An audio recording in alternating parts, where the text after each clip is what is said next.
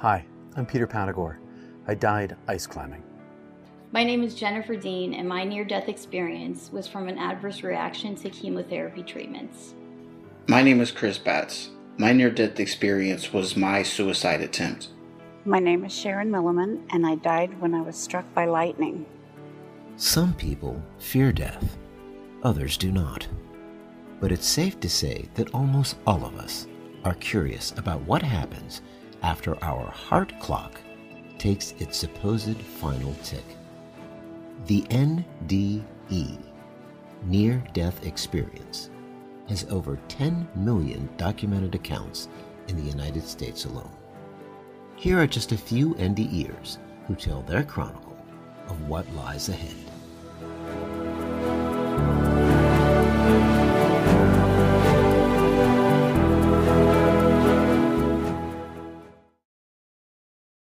It was 1981, and I was a national student exchange student at Montana State University. I went down to the outing club and I found a tag outside the outing club of a man asking for a partner to go to Alberta and British Columbia for a 10 day ice climbing and snow caving trip. Eight days snow caving, one day ice climbing. So we met, and we found that we had complementary skills. We geared ourselves up and we left. The thing that made our climb so difficult was that I only had one ice axe instead of two. I had a hammer in one hand and an axe in the other. Ice climbing is not like backpacking. Backpacking, you can go back down the trail if things look tough. But ice climbing, you have to complete the climb and go to the rappel in order to get off. You can't go back down the way you came up. And so, for hours before we reached our destination, we knew the kind of trouble that we were in. So we're sitting on the top of the climb, and hypothermia begins. We get the physical shakes, we shiver. We shiver so that every muscle, large and small, contracts, feels like in opposite situations. And so I'm shaken and my jaw is clattering, and the, the sweat that's touching my skin is now freezing. My, I'm beginning to freeze. And we knew the situation was desperate. My feet were frozen blocks of ice. I couldn't bend my toes. I still can't feel my big toe. There came this moment when I realized I was not going to get out of this. And then I began to fall asleep. And I would fall asleep, which is last stages. I'd fall asleep, I'd collapse, I'd be unconscious, I would black out, I'd be uh, hit, hit, fall down and hit the, the ledge I was standing on, helmeted head, wake up because of the crash, stand back up, pull myself up, pull the rope, repeat. I don't know how many times. And then I stood up this time.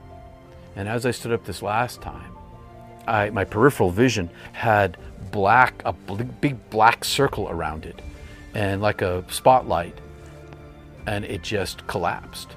And I watched it, I looked around, and as I looked around, it followed my vision. So I knew it was in my head, and it just, until it was gone. And as it blacked out, I thought, oh, I'm falling asleep. Well, this is weird. I've never seen this before. I must be passing out. And when it went black, I didn't pass out. I didn't black out.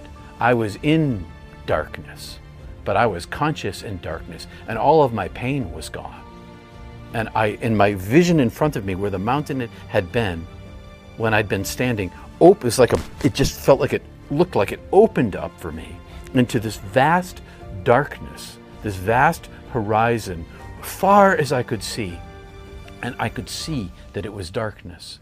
I could see this darkness extending, sort of from my peripheral vision outward uh, into infinity. And I remember wondering, what is this?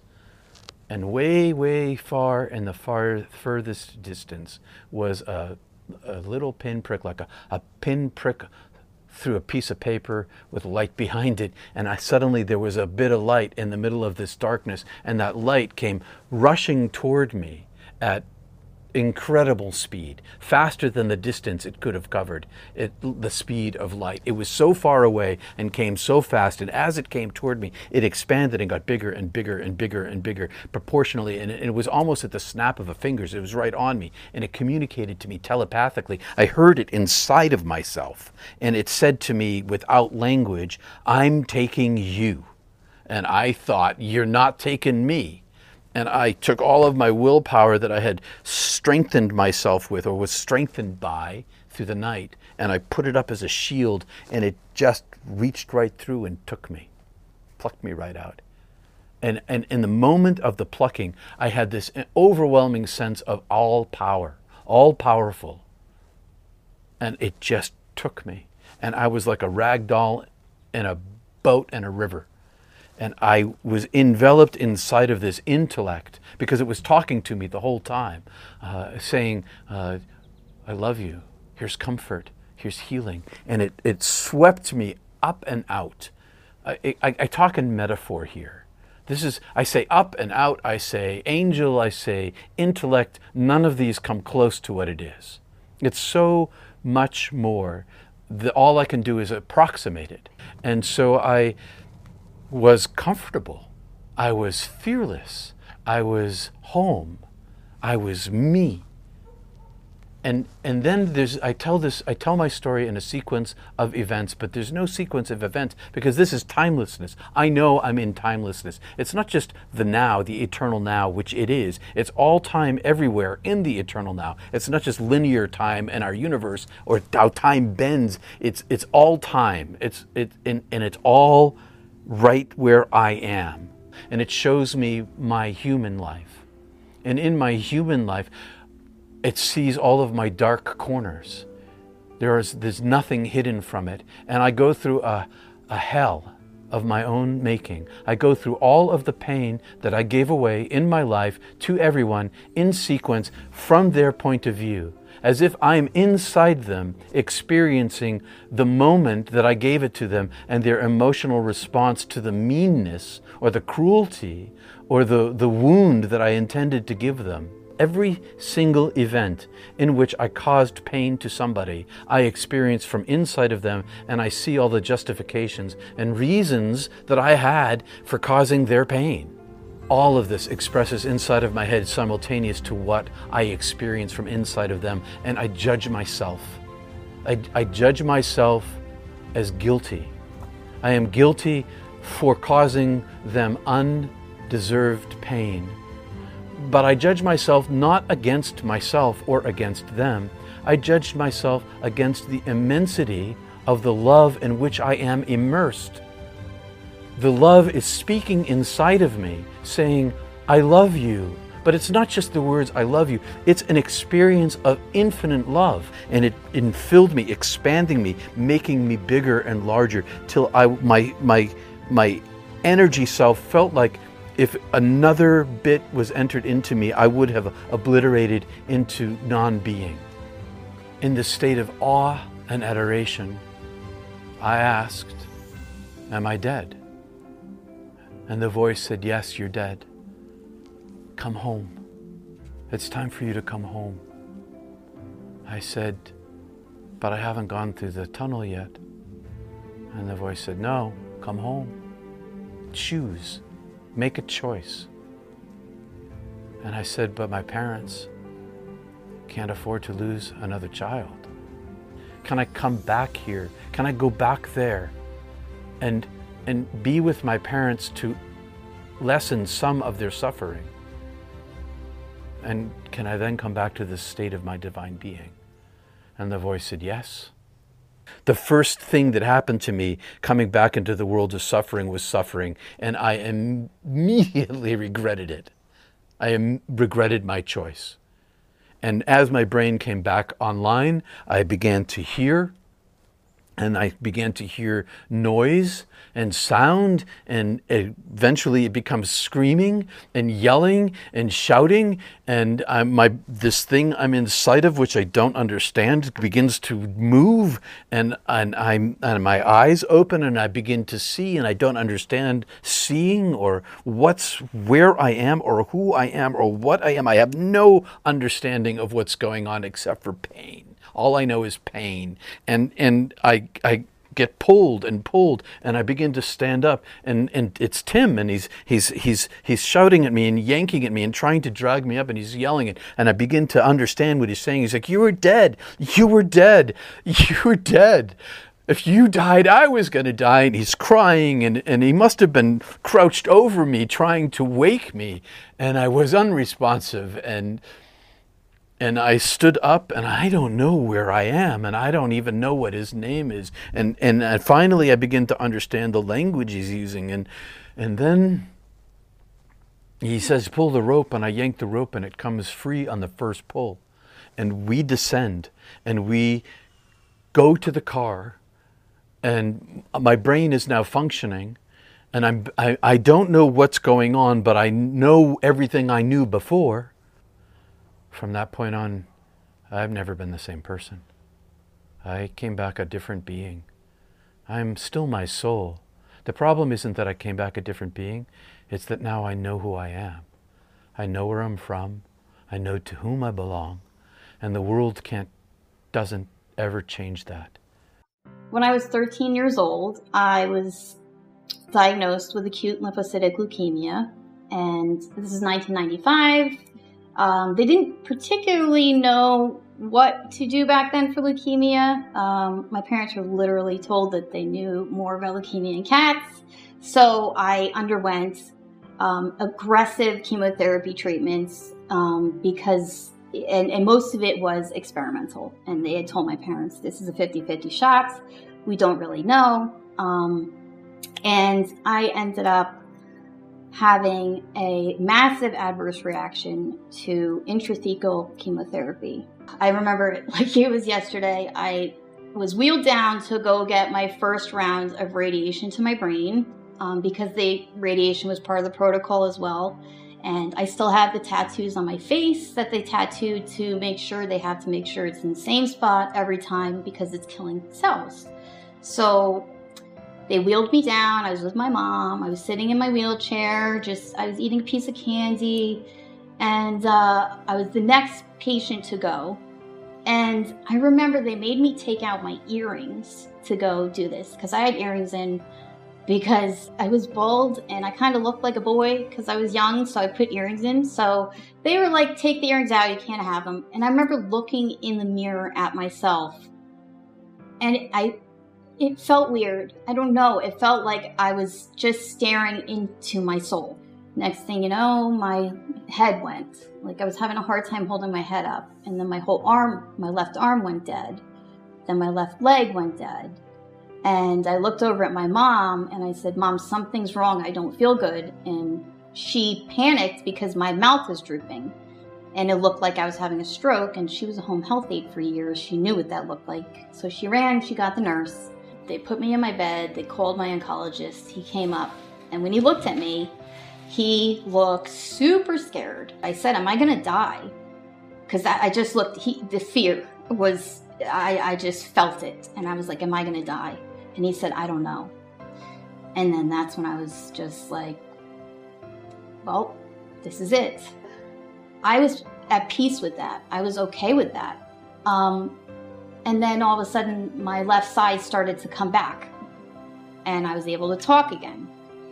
And it was just weird. It kind of reversed. And the doctors were just, they didn't know what was happening. I was eating my lunch, and all of a sudden, I went to, I was eating a carrot, and I went to swallow the carrot, and I almost choked. And my dad looked over at me very quickly, and I looked at him and said, it's happening again. But he said that I didn't say that. There was just tears, my eyes filled with tears, and my voice was shaky, and it just sounded like gibberish. But I was trying to say it's happening again, and then boom, I was out. I fell unconscious, Um, at this point, the chemotherapy was not done attacking my brain. So I slipped into a vegetative state. So they told my parents, I'm either going to be a vegetable the rest of my life or I'm going to be dead. So they told my family to call call the family, have them come, say goodbye because she's not going to make it out of this. And I was sleep slipping deeper. So I was like in and out of consciousness. Now, when I slipped out the last time, I ended up in like a very peaceful, loving void, which is what it's called. It's just peaceful darkness. I wasn't afraid. I was completely at peace, completely accepting of whatever was happening. After that, I was very intuitive. Like my father always even said, like she always knew what to do with her for herself, you know. So I would even to learn how to talk again, I would listen to music and try to keep up with the words. And it's just ever since going to that void, I don't fear death at all, not even one single bit. If anything, um, when I came out of that, I, I figured that wherever I was, I want to do as much good on this earth so I can go back there. That's how peaceful it was. It wasn't scary because a lot of people think the dark would be afraid, like a scary place. Not at all. I don't know if it was the beginning of the tunnel, some people say. I am not sure. I just know it was complete peace. I had had a long go at a lot of pain in my physical life with the chemotherapy treatments. So to be in peace like that was just, there's no words. There are no words to describe that. Coming back, however, was a little bit rough. Because you come back to the body and there's a lot of work, there's pain. So then when my loved one passed away, it just took me to a dark place because I was already depressed. And then I started really lose my faith. And then when I was in this dark place, contemplating, like, why am I here? Why am I still here? Like, I don't get this. I'm in pain every day of my life. Then, two months later, I became pregnant with my son. I look back, I see it was the dark night of the soul. And it was like almost an initiation into motherhood for me because that was the biggest thing I've ever wanted in my life. To actually feel life grow inside of me. And it was amazing. It was so healing. And when I gave birth, it was interesting because when I was pushing my son out, I heard the nurse go, Okay, on the count of three, push. And I heard one, and then I was gone. And I ended up in the peaceful void again. And I came back to her saying, Good job. So she said two, three, and push, but I was not there for that. And they say that childbirth is like an out of body experience, and it truly is. It was like an initiation. In, my son initiated me into motherhood.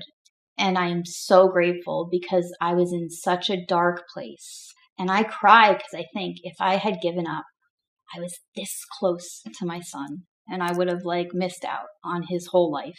Every time I look at him, it's like I feel God's love. I feel what I felt as as close as it can get on earth to God's love and what I felt in that void through my son.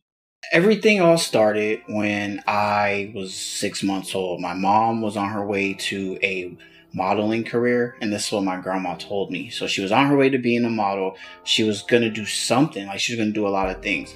She got pregnant by a guy that she met, and they had me. Um, so I guess I was like the mistake dad wasn't really around. He tried to kill me when my mom was pregnant, but he got sent to jail for drugs, for selling drugs. So he was in prison for a while, like the first few years of my life. My mom, um, at six months old, I don't know if it was postpartum or what, but she felt that having a kid messed up her whole life. So she threw me in a neighborhood dumpster. So what ended up happening is the neighbor just so happened to be taking out her trash and she heard a baby crying. Like out of all the time she happened to take out her trash. And she says, Oh my God. She digged through the trash can and said, I know this, I know this baby. She knew my mom. So she, my grandma was at church. So she calls my grandma's church and says, You need to come home because your grandson is in a dumpster and he's with me and I'm not I'm not taking him anywhere. I'm not letting him go with anyone until you get here. So my grandma came, and so you know, after that they went to court. My grandma got custody of me. Judge told her she could never have me again. So I was with my grandma up until I was four years old. The reason um, my grandma ended up getting sick, she had a nervous breakdown, so she was in the hospital for a year. So during this time, I was going a couple places until I ended up I ended up moving into my mom's sister's place. This sister was like the worst. She had they had kids of their own, but I was the outside kid. Um, I was a lot of abuse there. This was the worst, darkest times of my life. A lot of abuse, a lot of um, physical and like mental abuse. It was all bad. I didn't have any confidence, anything in myself since I was a kid. So over the years, I say I was about eight years old, start cutting myself to like as my own therapy. I tried to like kill myself when I was eight years old. Because eight years old, I felt like I was grown already. I felt like my life was already wasted. By the time I was nine or 10, I started having a better release and I started writing lyrics, music lyrics. This right here after high school started making me really more, it brought the depression back. And then it had social, it brought social anxiety. I was so like in fear of people. I didn't even want to go on the bus because I knew people would stare at me when I walk on the bus and I'm like, oh, they're probably talking about me now or something like that. Social anxiety sucks. Um, so that just went from not caring and more depression came the darker it seems like my soul got like I just didn't care about anything. There's no reason for me to be here. I kept calling, asking for God for some type of like message or something. It seemed like everything was bad. I wasn't getting anything back from him. So I said I'm just gonna plan I'm gonna plan myself a suicide. I'm gonna get out of here. And during my childhood, I see my mom. I can count maybe on one or two hands the amount of times I've seen her. So I really don't know much about her. I just know every time I seen her, she would always tell me things like, "She's not my mom, and she doesn't want me," and how lucky I was to not for her not to abort me, and I should just be grateful for that. So one day I was arguing with a friend I left their house and they sort of knew what was going on. So I told I just left. As I'm walking down the street, I hear their car. They honk the horn. They're like, "Get in the car! Get in the car!" I got in the car, and at all the moments in the world, my mom calls me. I'm talking to my mom, and she tells. I'm thinking, how the hell did she get my number in the first place?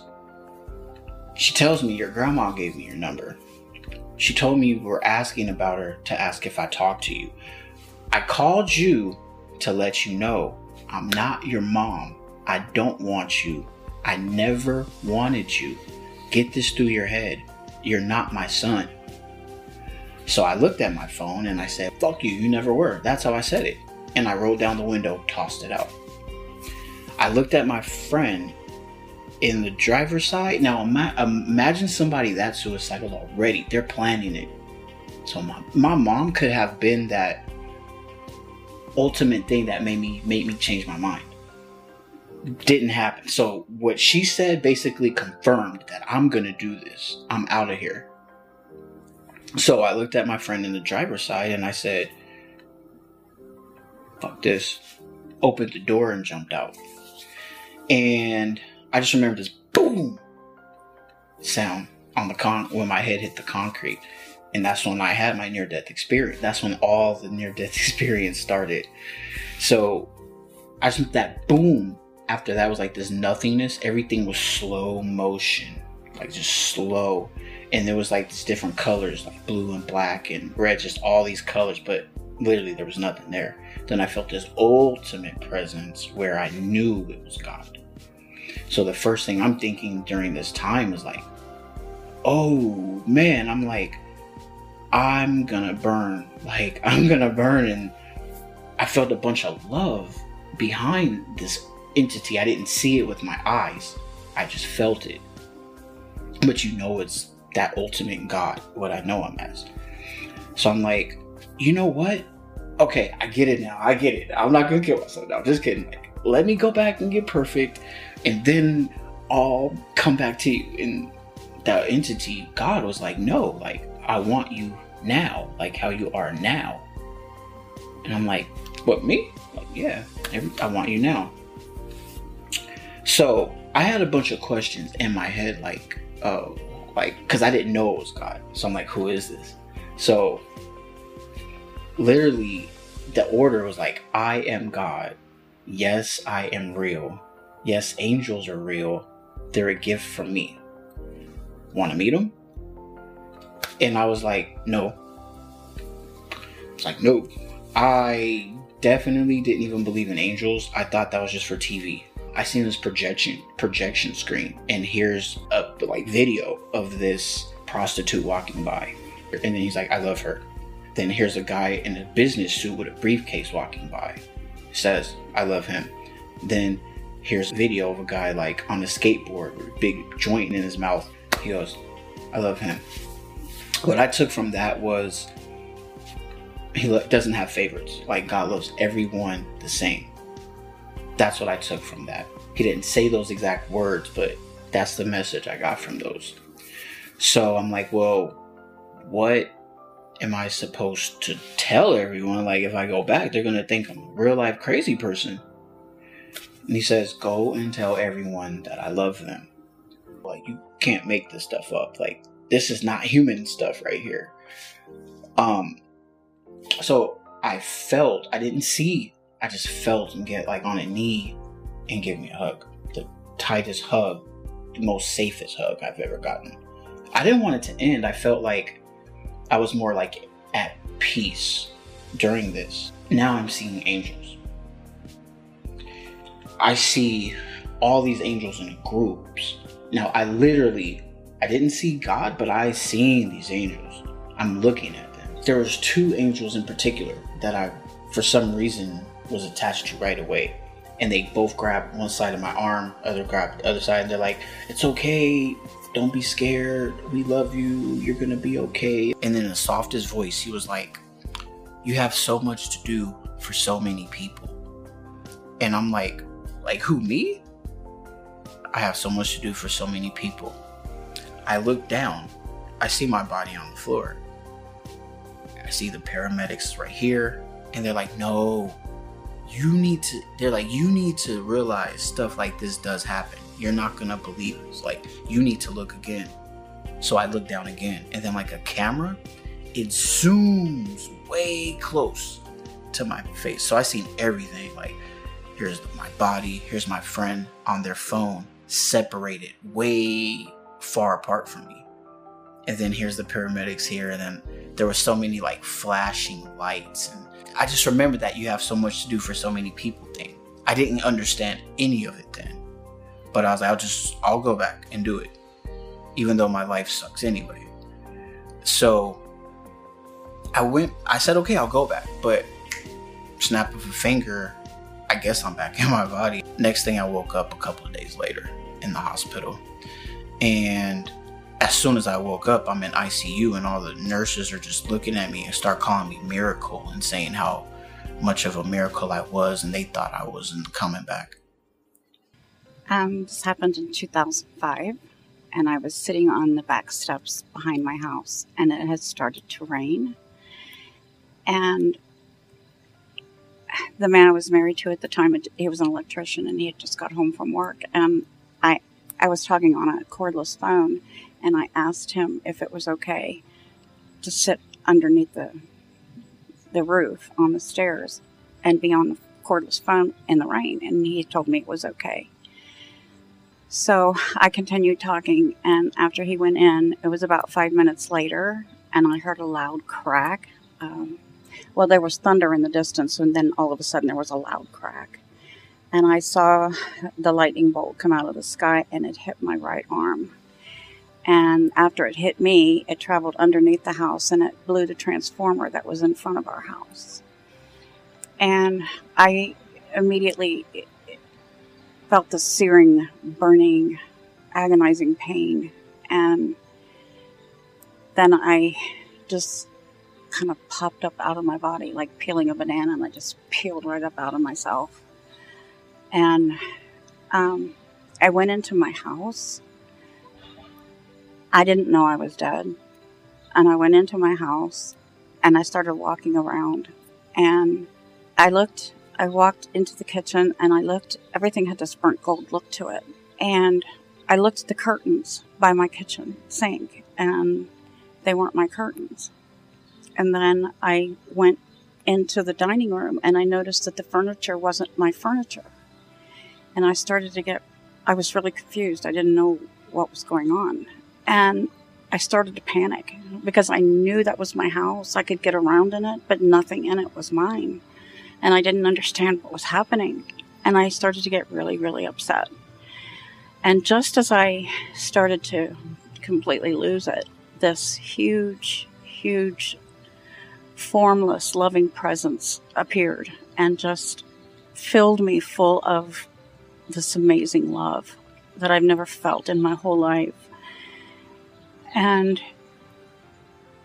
it was like he just wrapped me in this pink blanket, you know, and just he held on to me. And, and I knew that presence was God.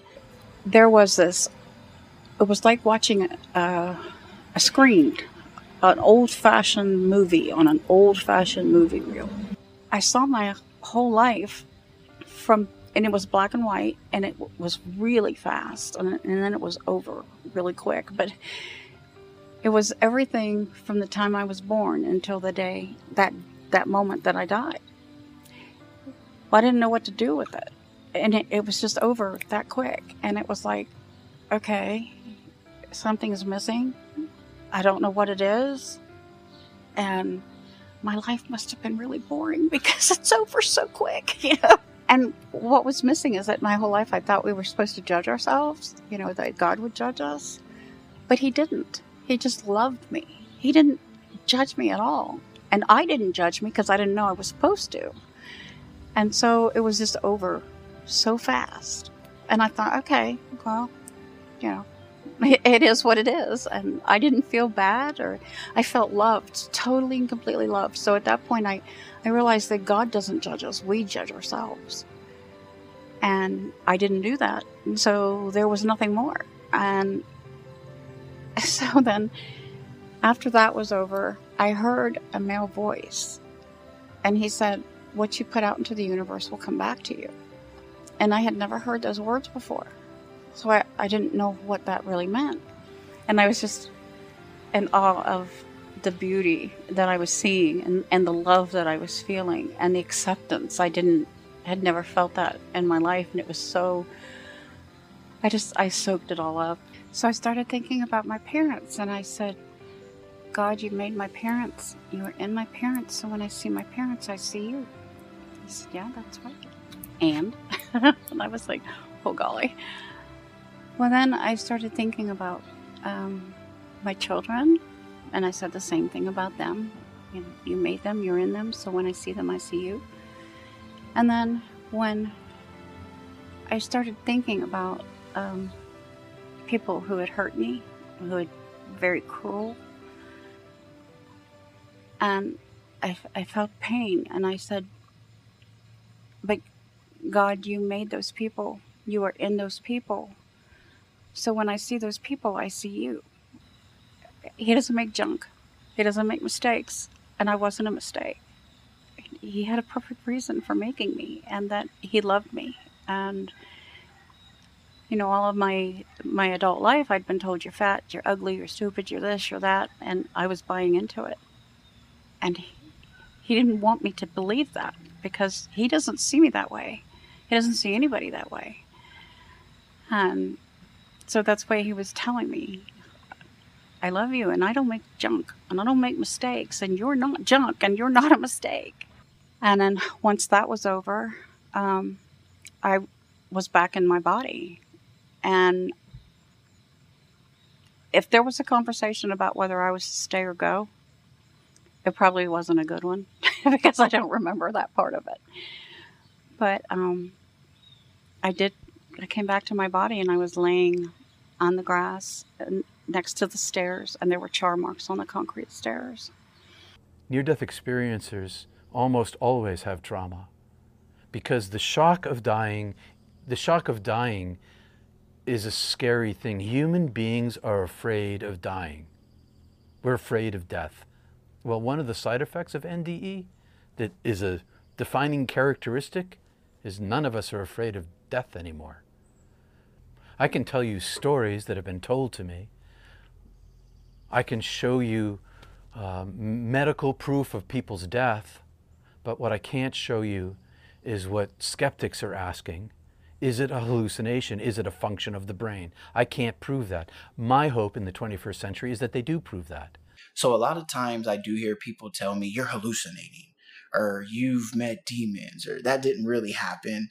How do you know? That sounds like DMT, stuff like that. And I always tell them the proof was when I looked down. That's when I knew I would never doubt this experience ever again.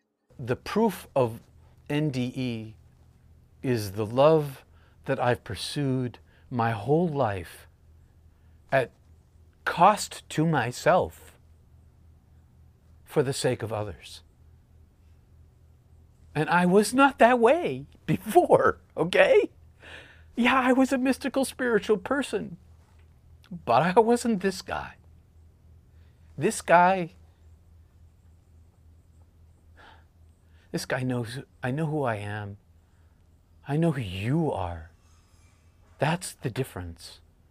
Because when I look inside every single human being's eyes, I see the light. I also see whether they have a gate down and they hide the light, but I can't help but see the light.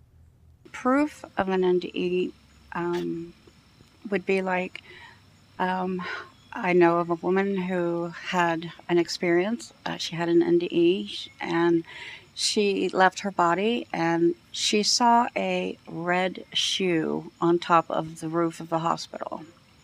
When she came back to her body, she told someone about this red shoe that she had seen on top of the building. And one of the hospital workers went to find out if that really was there, and it was in fact there. When you come back from these experiences, you have synchronicities and there there are after effects when you come back from these experiences and hundreds of thousands of NDers experience these after effects. Um, if it wasn't real, if it was just a neurochemical reaction, we wouldn't have these after effects where your intuition is stronger. There was another instance where the woman was having brain, she had a brain aneurysm, and an hour after she was put on anesthesia, very, very deep, um, she saw this instrument that looked, she, she described it as a, um, like the shape of an electric toothbrush. Well, the surgeon, when she came out of the surgery, she told the, the surgeon that she had seen this this instrument.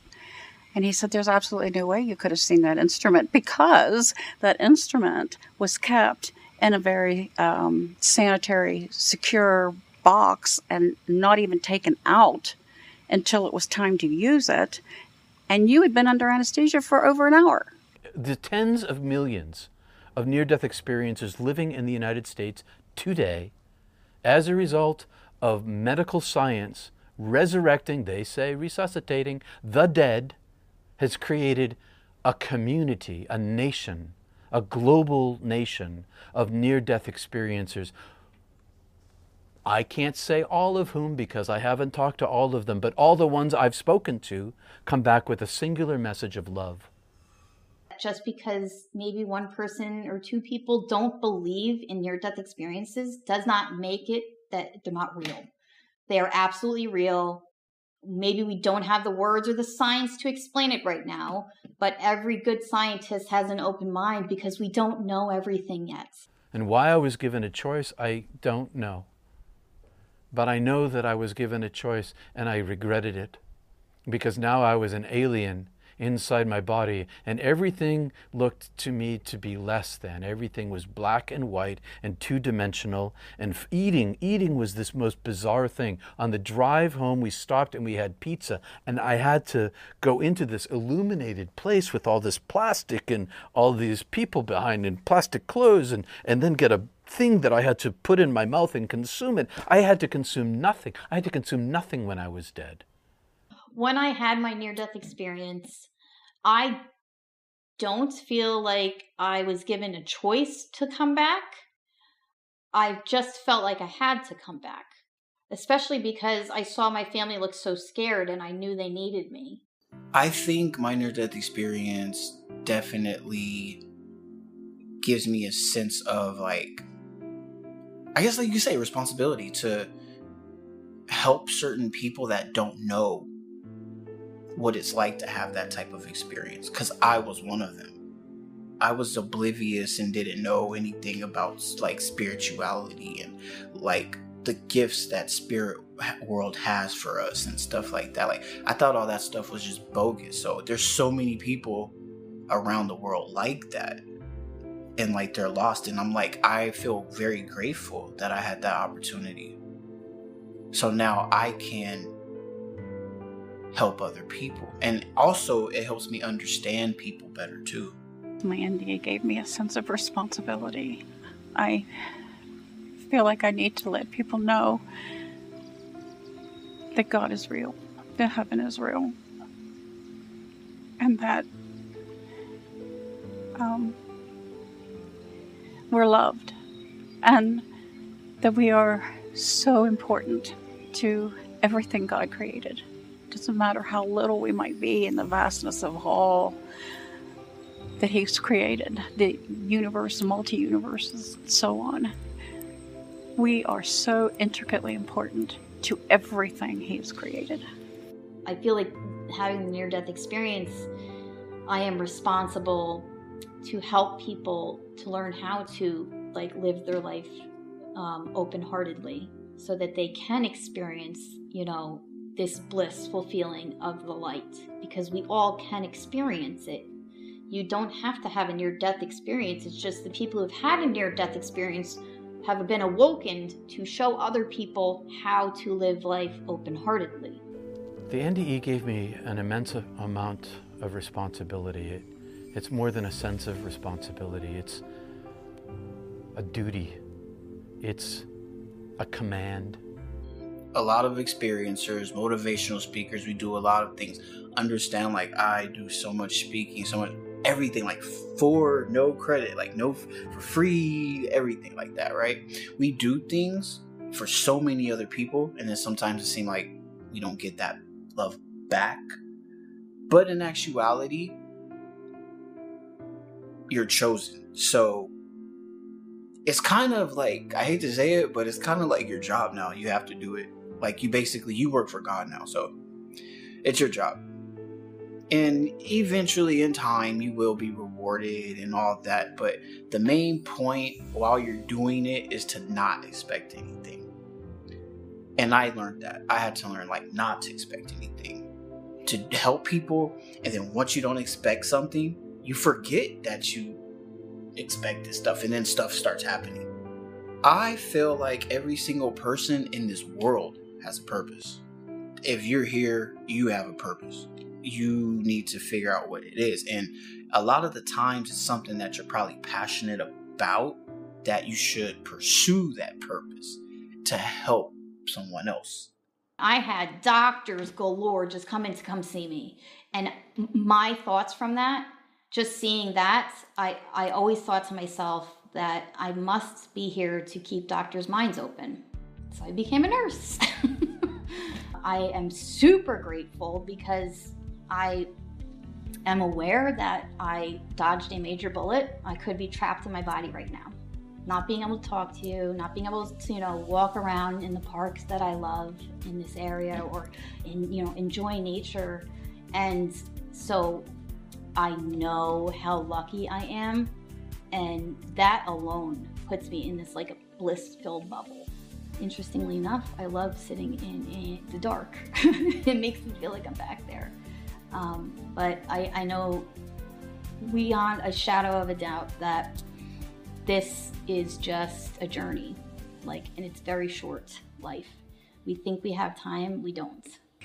Forgiveness is important because it sets us free if someone does something to you and, and you're hurting very deeply inside and you're holding anger, that anger is hurting you. It's not hurting the other person. The other person may be going on with their life as if nothing ever happened.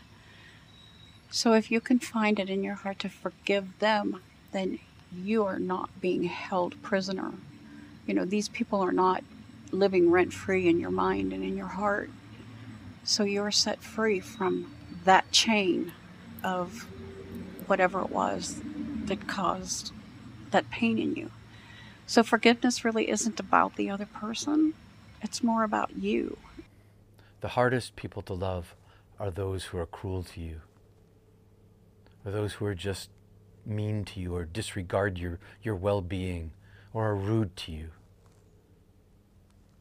But if you open your interior world to the divine presence, and that lives inside of you, it creates a capacity for humility, and in humility, lack of judgment against another, out of which comes the capacity for treating them more kindly than they deserve, so that they don't need to carry the wound of your emotional response back with them into heaven when they go. I felt the love that I got was the love everybody in the world is supposed to feel. But I felt like the world somehow at some point forgot that or it was taken or something happened sometime to where all that love was not there. You absolutely have to love yourself in order to love others because you have to heal yourself before you can heal others. And you're going to heal yourself with self love, with showing yourself love. So when you get to that state where you are fully, you love yourself to your core, your energy is different. You're giving off a different energy. It's a higher vibrating energy and will heal others. So you absolutely have to love yourself to love others. I know the mind of someone that is suicidal. They are not going to just go out and tell people that they're suicidal. So I feel like I want to speak to those type of people too so they can know like oh well he knows what we're going through like cuz who else better to listen to than someone who knows what you're talking about. My book definitely touches on suicide prevention. That's the most important message of my book is suicide prevention. Some people look at the bat and they think, well, this is going to go on forever. But once the bad is over, then you start, if you actually have the patience to wait for the good to come, you'll be so happy you did wait for the good to come. When I was dead, I was specifically commanded not to take my life. Creator told me, I am creator, you are my creature. You did not make yourself, you belong to me. You can't take your own soul. And I've known a lot of people who've killed themselves. Friends of mine. And I see the damage that it does to those who live. It isn't so much that suicide is evil, it's not. It's that it causes so much pain here. It takes the depression and the despair and the darkness and gives a little piece of it to everyone you love. I think that despair is a killer. Cancer is a killer. And I can't blame the cancer patient, and I can't blame the person in despair. But I have worked hard to keep those who are suicidal alive for the sake of the others, but also because I know the length of a life is the wink of an eye. Everybody has free will. And there are, that's a gift that God gives everybody. No strings attached. He's giving us the chance to make our own choices, and with those choices come consequences. Good choices bring good consequences. Bad choices bring bad consequences. God's not going to step in and stop it because he we are his hands, his feet, and his voice in his world. We are the ones that have to stop it. I think to live fearlessly don't be afraid of life. You know, like don't be afraid to love. Don't be afraid. A lot and a lot of people are afraid to love. They don't know how to react to love because there's so much hate in the world. So it's like when someone shows you love, a lot of the times people aren't used to it, so they wonder like, why are you doing this for me? Like, why am I feeling this love? They don't know how to react to it because they're afraid of it.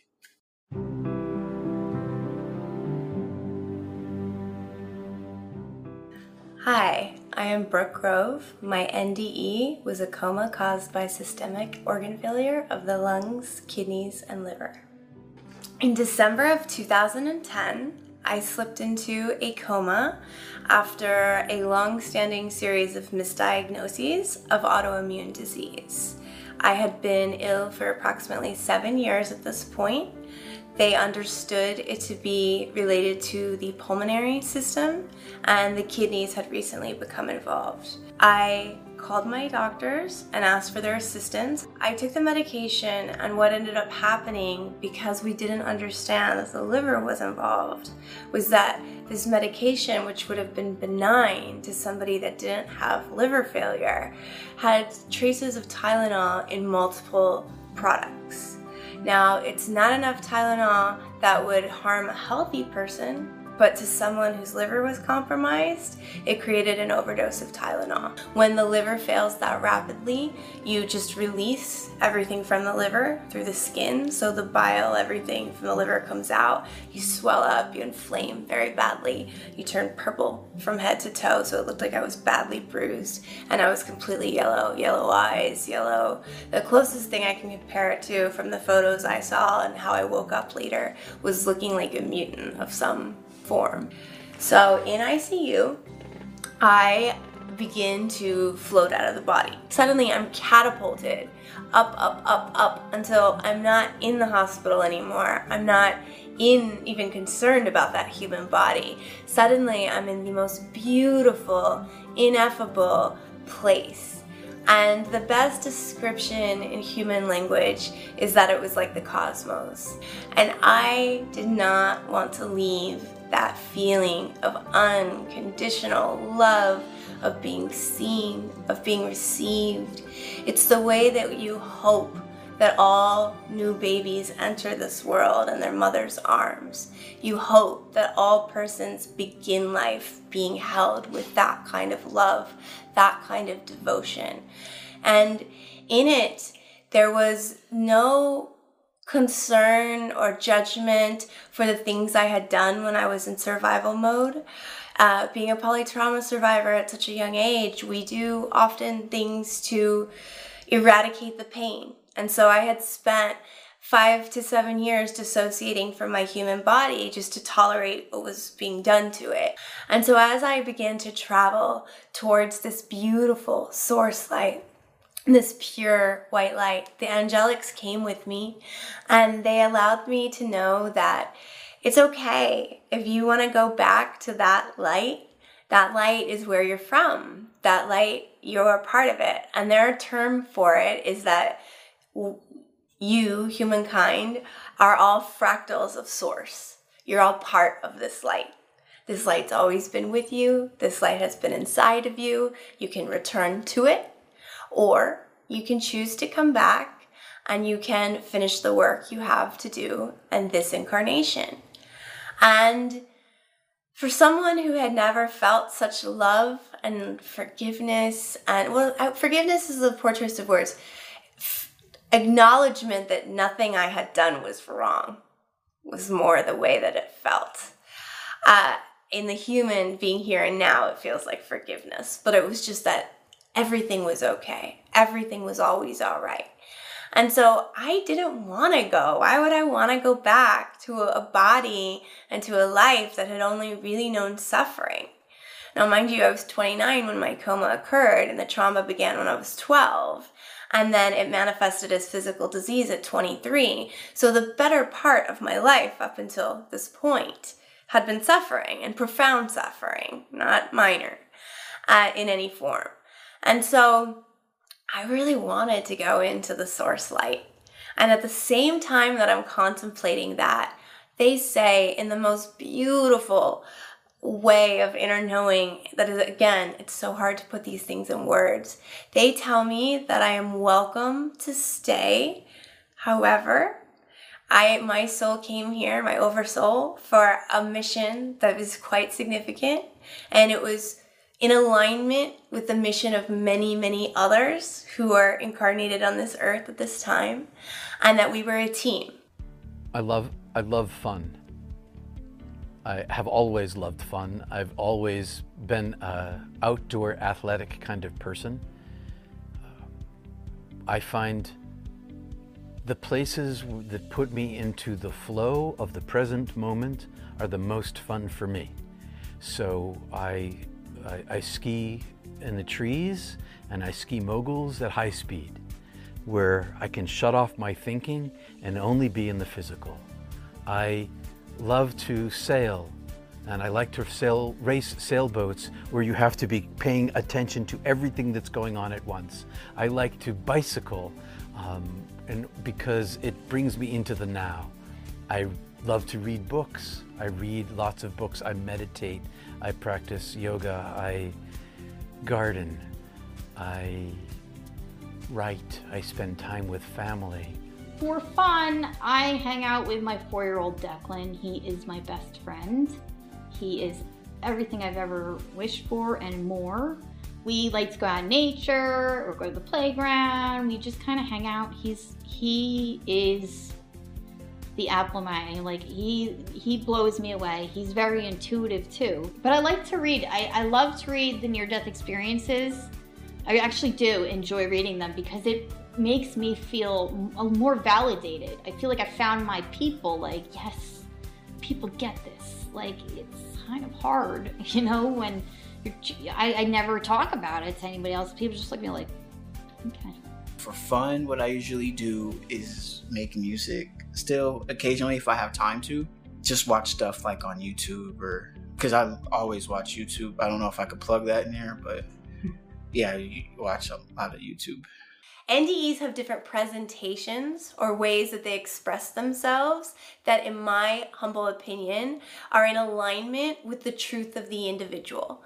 Being a recovering Catholic and an agnostic when I went into my NDE, had Jesus appeared, I probably would have woke up and been like, that was a bad dream because it's not a language I spoke or would receive easily. Obviously, that shifted as we have Mother Mary right here to our right. Um, that said, everybody's so different. For me, it was very safe and very fitting to have something that looked like the cosmos and felt like the cosmos because I understood science. And so that was a language I could receive. Other people are devoutly religious. And so it's very normative and very comforting for them to be met by deities. So I believe that the NDE accounts they share some archetypal similarities, the divine love, the you know, the non-judgment, the being shown aspects of your human incarnation, but at the same time, the way that it's presented and what I love about how the NDE research and stories are expanding right now is we're hearing so much more than the white light you know, in the beginning, it was all the tunnel, the white light, but those were cardiac arrest patients that were being studied. And that's a very quick flat line and back. Now we're having persons like myself who were gone for three and a half days. That's a considerable difference in what you're going to experience versus someone who might have just been under for, you know, 20, 30 minutes or five minutes or an hour or, you know, gone for that. So I do believe that the archetypal themes are consistent within NDEs. It's just how they express themselves are a reflection of the individual. NDEs are different for everybody because, and, and all of them are, are real and valid because every one of us is very unique and individual. And so the, the NDEs are, are geared towards the individual person. So if you were to have an NDE, it would may be like mine or be similar to mine, but it won't be exact. Nobody's is exact. There are common threads. You know, people come back and they're not afraid to die anymore. They've felt that love. Every single person has a spiritual team. You are guided and protected more than you will ever know. And you're loved more than you will ever, ever know, or even be able to comprehend how loved you are. Like I said, the unconditional love that I felt in my near death experience, I get through my son. You know, that's the closest thing I could possibly describe the love. But the amount of love that God has for you can't even, your body can't house it.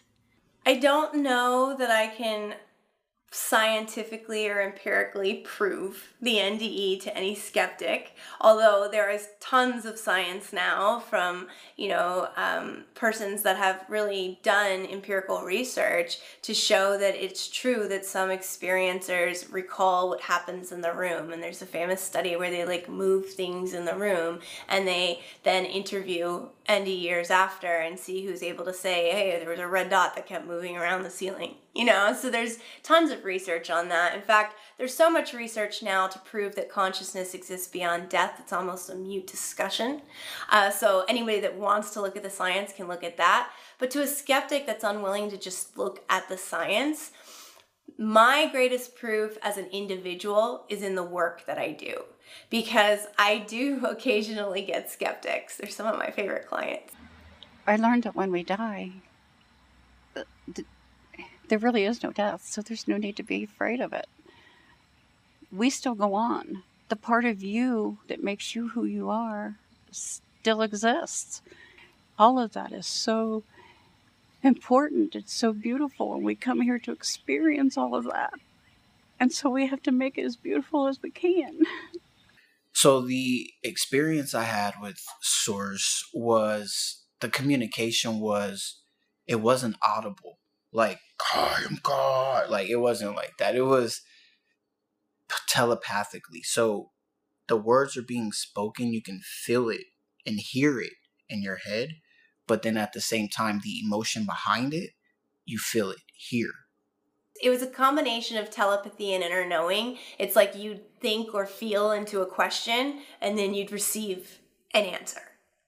And so there was no actual talking. I never heard any voices or anything of that. When we spoke, I was using my mouth because I didn't know any different. And it looked to me like they were using their mouth too. But I think that was just for my own benefit. I don't think it was that way. I think it was more telepathic because it was like as soon as I thought something, bam, there was the answer.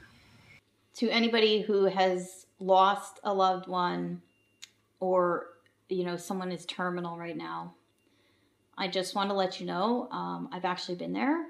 And it's a very peaceful thing to die, actually. Death is beautiful. It is just as beautiful as birth but we fear it so much because we think it's the end. It is anything but the end. It is just the beginning. If you're the one who's grieving, say everything you want to say to the dying person. Let them say everything they want to say to you. Open every door, heal every wound, bind yourselves to each other with love and forgiveness. And that will give you strength. Because dying is difficult for the living. For those that have had someone pass on or are in the early stages of bereavement as they accept that a beloved is about to transition, the message I have for them is that it is entirely okay to be human, to grieve, to break down, to fall apart. Those are all valid experiences and are beloved by our Creator. Yet when our beloveds do cross that rainbow bridge of light, they are held in the most beautiful way and they are loved unconditionally. And you will, in some form or another, be with them again.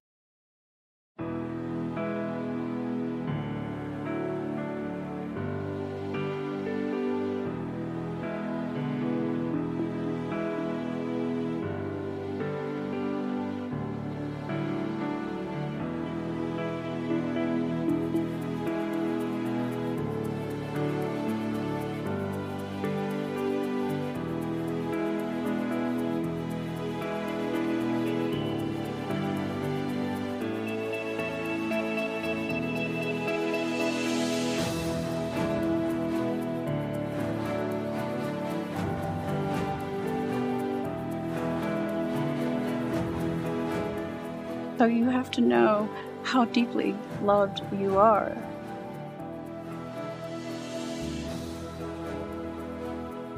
You're loved more than you will ever, ever know, or even be able to comprehend how loved you are.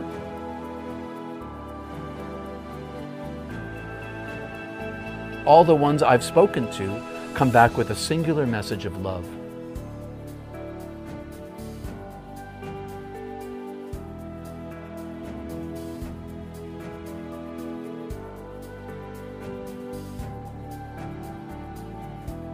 You hope that all persons begin life being held with that kind of love.